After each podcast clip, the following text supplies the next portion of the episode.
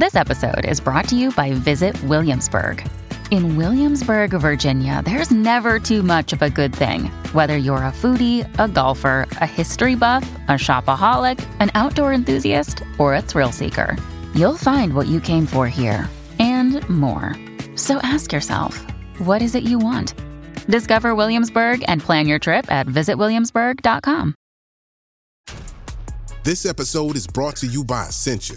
A better you starts with better hydration. Essentia is on a mission to inspire people to do what matters most. Their proprietary ionization process transforms water from any source into ionized alkaline water, providing water that's 99.9% pure with a pH of 9.5 or higher.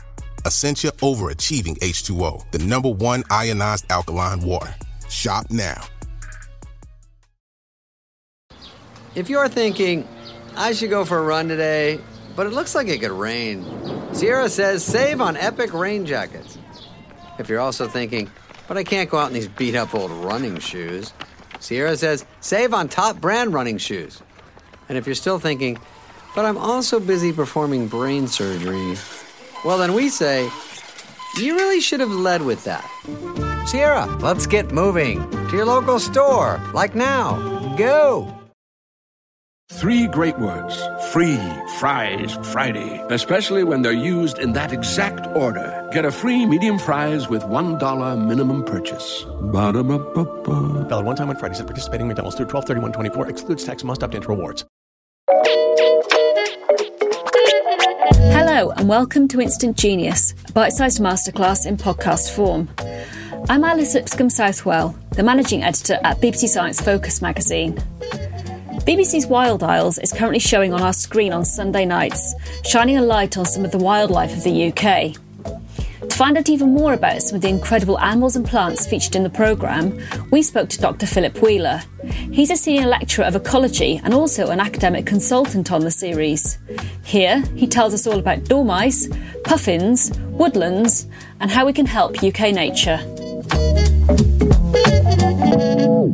I'm Dr. Phil Wheeler. I'm a senior lecturer in ecology at the Open University, and I teach students about ecology and environmental science and do a variety of research on wildlife in the UK and, and in the tropics. Um, but most recently, I've been working on trees and particularly on urban trees and the wildlife that lives around them. And is it right that you've been working on the new BBC series of Wild Isles as well? Yeah, that's right. So my role in that, along with my colleague Mandy Dyson, has been as a, an academic consultant to the series from the OU. Uh, we've got this long-running relationship association with the BBC where we contribute to quite a lot of the factual programming, and so mine and Mandy's role in uh, Wild Isles was was to do that as academic consultants. So to provide some input, a bit of fact checking, identifying interesting things that that we see uh, when when we're sort of reviewing the early stages of the the rough cuts of the footage. So, I mean, it's currently showing on BBC One at the moment and it's showcasing British wildlife. Now, British wildlife, I suppose you'd say, is under our noses, but it's not really had as much attention as some of the other environments. So, have you any ideas why that might be?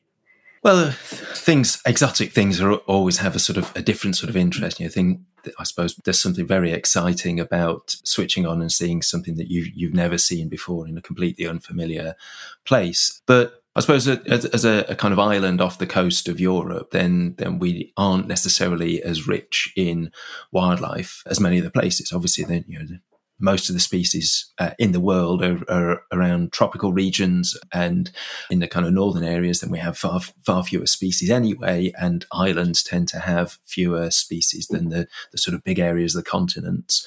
And particularly where we are as, of course as well the we kind of last ice age uh, covered most of the land in ice and and so we're still kind of in a phase of of nature recolonizing after that. So so Britain and Ireland are relatively depauperate in wildlife. And also then over the last decades and in fact centuries, then we've done quite a good job at reducing our wildlife, both the abundance and the variety of it. Um, so there's certainly not enough or not as much to see in Britain and Ireland as there is in many other parts of the world. And that was one thing I know David Attenborough touched on in the first episode, where he said we're quite a nature poor country. We're perhaps one of the most nature poor countries in the world. I mean, obviously, some of that is natural because, as you said, with the ice sheets retreating and we're an island nation. But is there anything we could do to maybe improve this to make us less nature poor?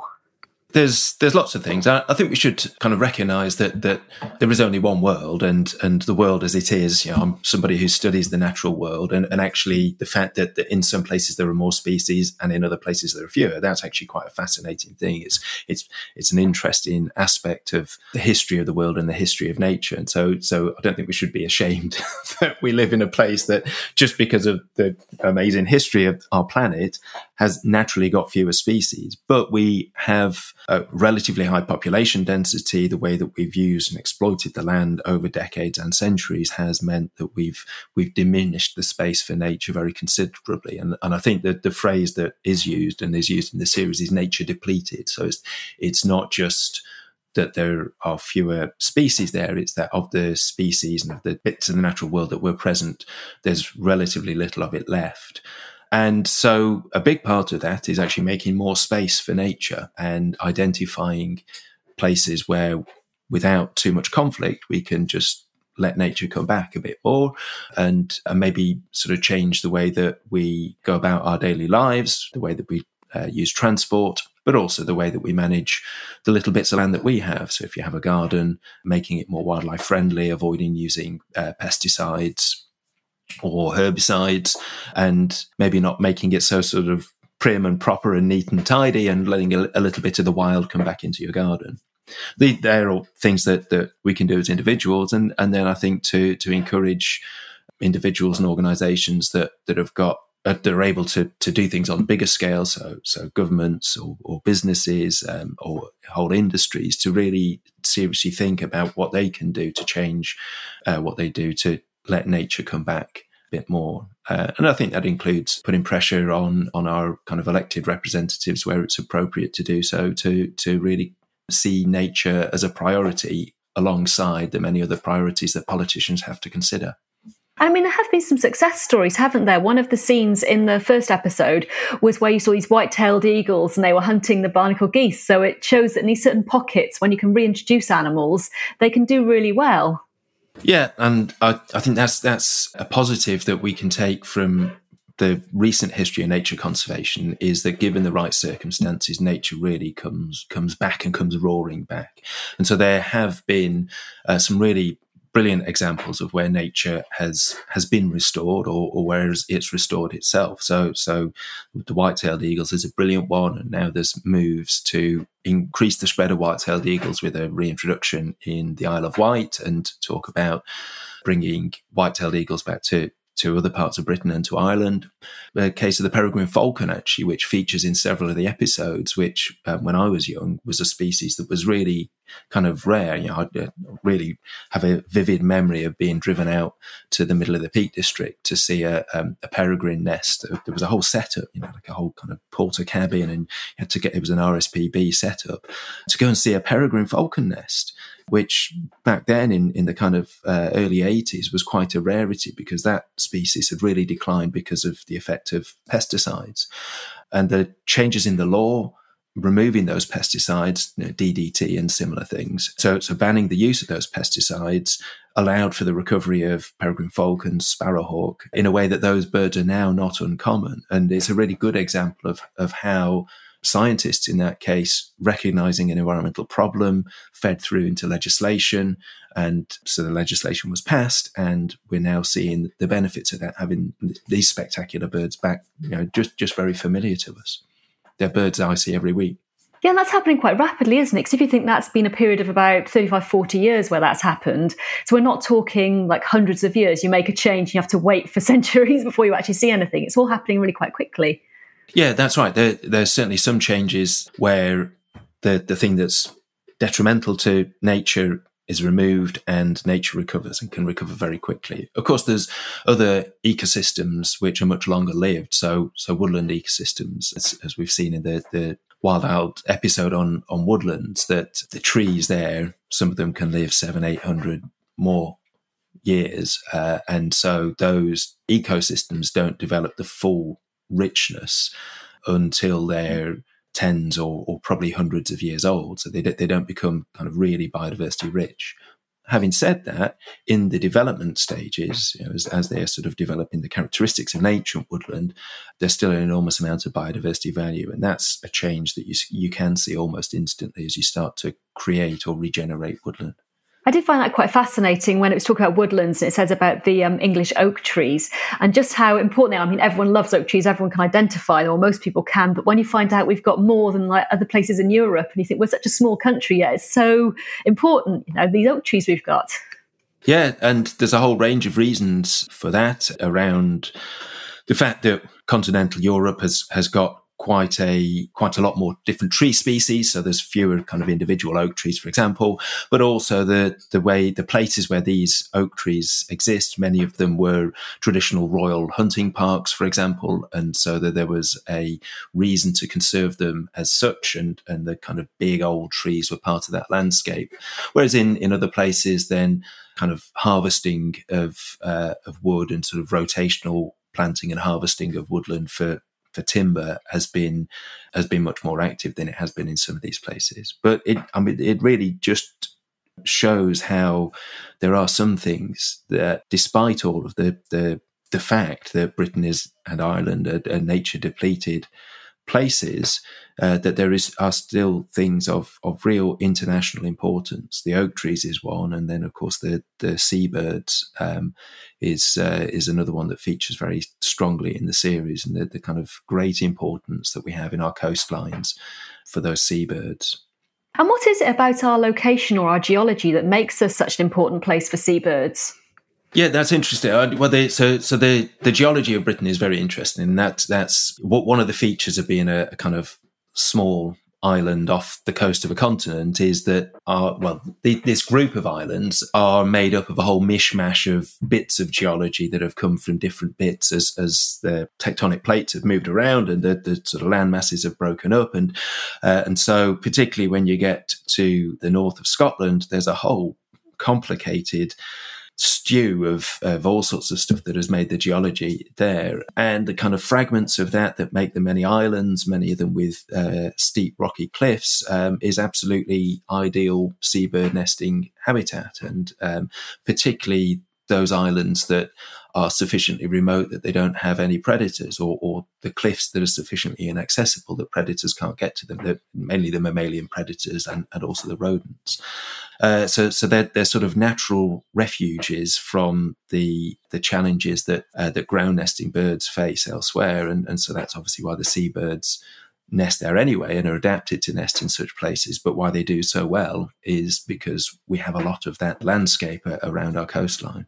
At the UPS store, we know things can get busy this upcoming holiday. You can count on us to be open and ready to help with any packing and shipping or anything else you might need. Is there anything you can't do? Um, actually, I don't have a good singing voice.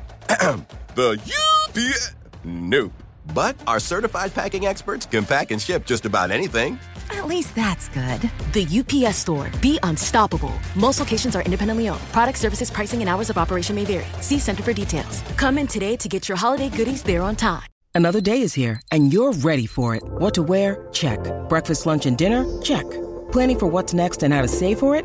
That's where Bank of America can help. For your financial to-dos, Bank of America has experts ready to help get you closer to your goals.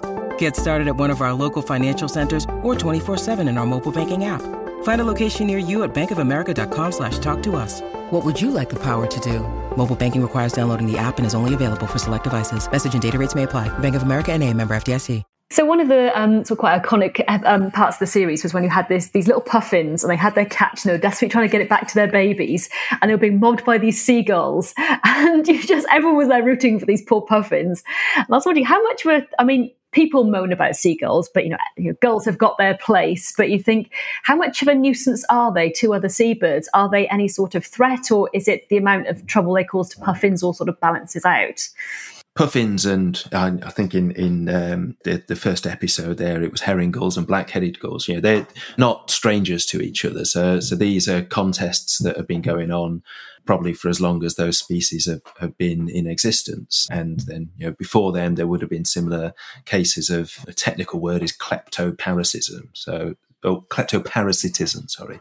So, so stealing or parasites that steal.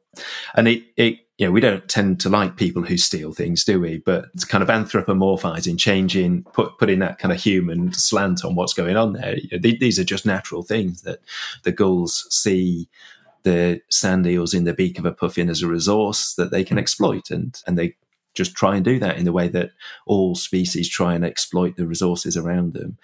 But that's not to say that there can't be problems there. So, and, and particularly where uh, a species has declined a lot, for example, or whether a range of other factors have put have made a species vulnerable, then then such natural processes can actually become problematic for the persistence of the species. So so you, you can think about the the kind of the, the natural environment, the ecological niche of a species as being a kind of big wide space and it you know, species can kind of sort of mooch along and that. But then if you start to put pressure on it, then you sort of remove the space that that species can effectively walk in until it ends up on a little tightrope. And if that tightrope is about precisely how much food it's able to bring back to its young, and then there's other animals that are coming in and nicking that food, then you you can easily just through natural processes knock the species off its tightrope. So yeah, but but at present, I, I don't think we think that that um, gull kleptoparasitism is really a big threat for puffins. The the the issues are really around the availability of food in in the sea, and particularly of those sand eels. I think they're in quite a steep decline, aren't they? The uh, sand eels that the puffins feed on. Yeah, they, they are in many places, and and as well as the geology helping to provide nesting sites, the other thing that makes our coastline very attractive is is our position in the oceans, um, where the, the, climate is relatively mild, but still cool waters and nutrient rich waters mean that we have very rich marine life and very abundant marine life. So, so the abundance of uh, of fish in our seas is very high. Naturally, is very high, but but that has declined for a whole range of reasons, including changes in climate and uh, to a degree uh, overfishing, um, and and that's the real threat to uh, puffins and other um, marine birds. Now, sand eels aren't actually fished by people, are they? Is it just because of their, where their position is in the food chain that that then means that they get affected? There's a combination of things. They are, they are fished by people actually uh, and exploited for. So they're they're they're used um, for the production of fish oils for a whole variety of uh, a whole variety of reasons, and for for sort of fish based feed products for for the animals. So they are exploited by people, but also, yes, they underpin many other fish within ocean systems as well. So, thinking now about another animal that's maybe quite rare is it's the hazel dormouse that we see. Now, that's quite a surprise because it's quite rare. I mean, I've never seen one. I'm sure most people who are listening to this have never seen a hazel dormouse. Yet in the UK, we think of rodents as being quite ubiquitous. We see rats, we see mice around. So, what is it about the hazel dormouse that makes it just so rare? That's a very good question. Actually, it's a, it's a good sort of illustration of how what's happened to nature in Britain, uh, which which isn't that we've lost lots of rare species, because actually the hazel dormouse historically would have been very widespread. It's one reason why in Alice in Wonderland, the dormouse features, and everybody kind of knows what a dormouse is, because obviously back then there, there weren't TV series when when that was written, there weren't TV series that would have been explaining to people what a dormouse is and, you know, that it hibernates and it looks all cute. The dormouse is there because everybody would have kind of got it. They would have known. And, and actually what's happened to nature in Britain has been that we've lost stuff that was common and familiar to everybody and, and widespread and abundant. And dormice live in uh, in woodlands and they feed on hazelnuts, uh, hence the name hazel dormouse, and and other uh, fruits and berries. And they've really declined because of the loss of woodland, and not just of woodland, but of woodland managed in a particular way that supports the growth of hazel. So hazel's a tree where if you chop it at the base, then it resprouts. Uh, and grows very successfully and makes good things like you know, poles that you might use for fences or for making chairs or anything like that. And so was harvested in a way that kept it growing, but that also meant that those woodlands would be full of hazel, making lots of nuts, and it would be sort of accessible to a little creature that likes to crawl around and, and climb up and down things. And with the loss of the management and the loss of the woodlands altogether, then hazel dormouse has declined. And so quite a lot of the story of uh, what is now, well, it's it, it it's not a success yet, but but certainly there's there's been a reversal. I think in the the steep decline of dormouses has been an understanding of the importance of woodland management in conservation. So you can't just stick a fence around a woodland and let it go and and not manage it and expect to keep everything that, that was there. So it does need some some management, and then legislation that has required any development in an area where dormouse is expected to account for that and to mitigate the impact of uh, uh, the negative impact that there might be of development. Now, that's quite interesting where you say there that you have to sort of manage these woodlands as well to help the animals. So, how is that related to um, sort of the hot word at the moment is rewilding, where we want to rewild the country, and these are all the ways we can do it, put it back to how it was historically. But do we always need that degree of management there so we can make it as species rich as possible? That's a, a, really good question. Uh, and it's not an easy question to answer, actually, because I suppose the answer is that it depends. There's, there's no kind of one size fits all. And in truth, what we need to know is we need to know what we're doing and to, to understand what we're doing. And, and there needs to be a purpose. So, so there is, I think, a place for just letting things go in some places, but that wouldn't mean just letting nature run its course out of some sort of ideology, but but but recognizing that in this particular place, that's the appropriate thing to do. You might in other places realize that if one were to do that, then then you would lose some biodiversity that you thought was important. So so dormice might be an example of that. And of course, before people had fundamentally changed the entire landscape of Britain and Ireland, there would have been sufficient habitat to have enough bits that would have supported these species on their own. But because we're talking about uh, very small areas, then then actually there will be places where we do need to intervene to maintain the mix of habitats, the diversity of, uh, of habitats to support species that exist there. Because if we did just leave them, then then in in some instances, many instances, then we might lose things that we would otherwise value. So we talked there a little bit more about management. Now, this series, we concentrate quite a lot on the wildlife that we see. But do you think there could be more focus on some of the communities and people who are working to look after these animals and these habitats?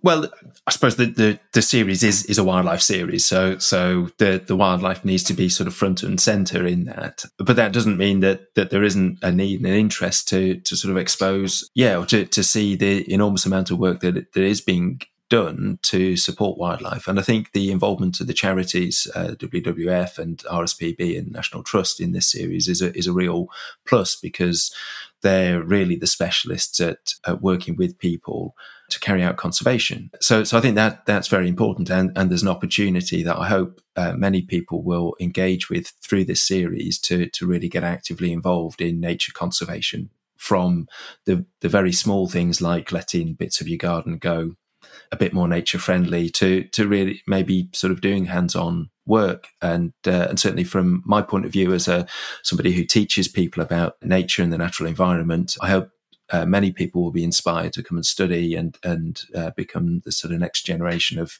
conservation scientists and and help to tackle some of these problems. I think that the other thing that that's very important to acknowledge and to consider isn't just how people can get involved, but but that people are part of nature, and so a lot of what we need to deal with, not not necessarily to deal with, but but what we need to consider in nature conservation, especially an island that is heavily populated and where every bit of the land means something to somebody, is is how we work with people who are on the land and working the land to maintain their interests and their livelihoods whilst getting benefits for conservation. And that's kind of a, a challenging thing to do. It's, it's why this is actually, you know, re- recovering wildlife in Britain and Ireland is difficult. It's be- because we can't just ignore what people think. And there are many people who've got different interests in the land and different interests in nature that we really need to work with and, and take account of. And did you have a favourite species or imagery that we saw in the whole series? So many, actually. I, I sh- as, as, a scientist, and you you sort of think, well, I'm supposed to be interested in the really nerdy stuff, the kind of really intricate details, and there's, there's brilliant stuff in that. So so there's a fantastic.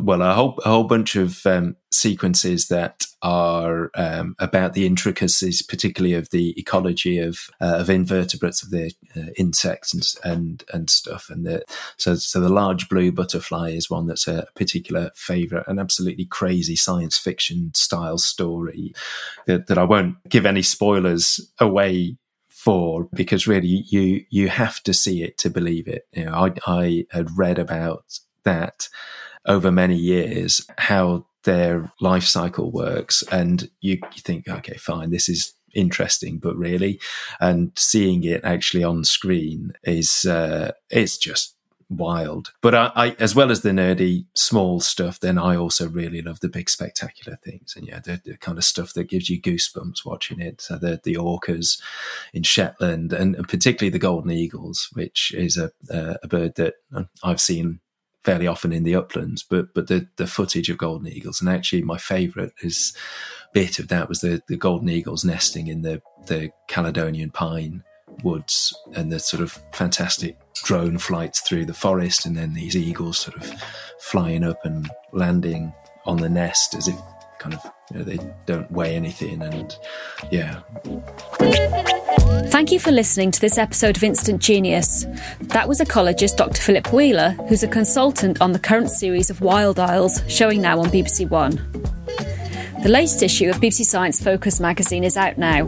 Pick up a copy in store or visit sciencefocus.com.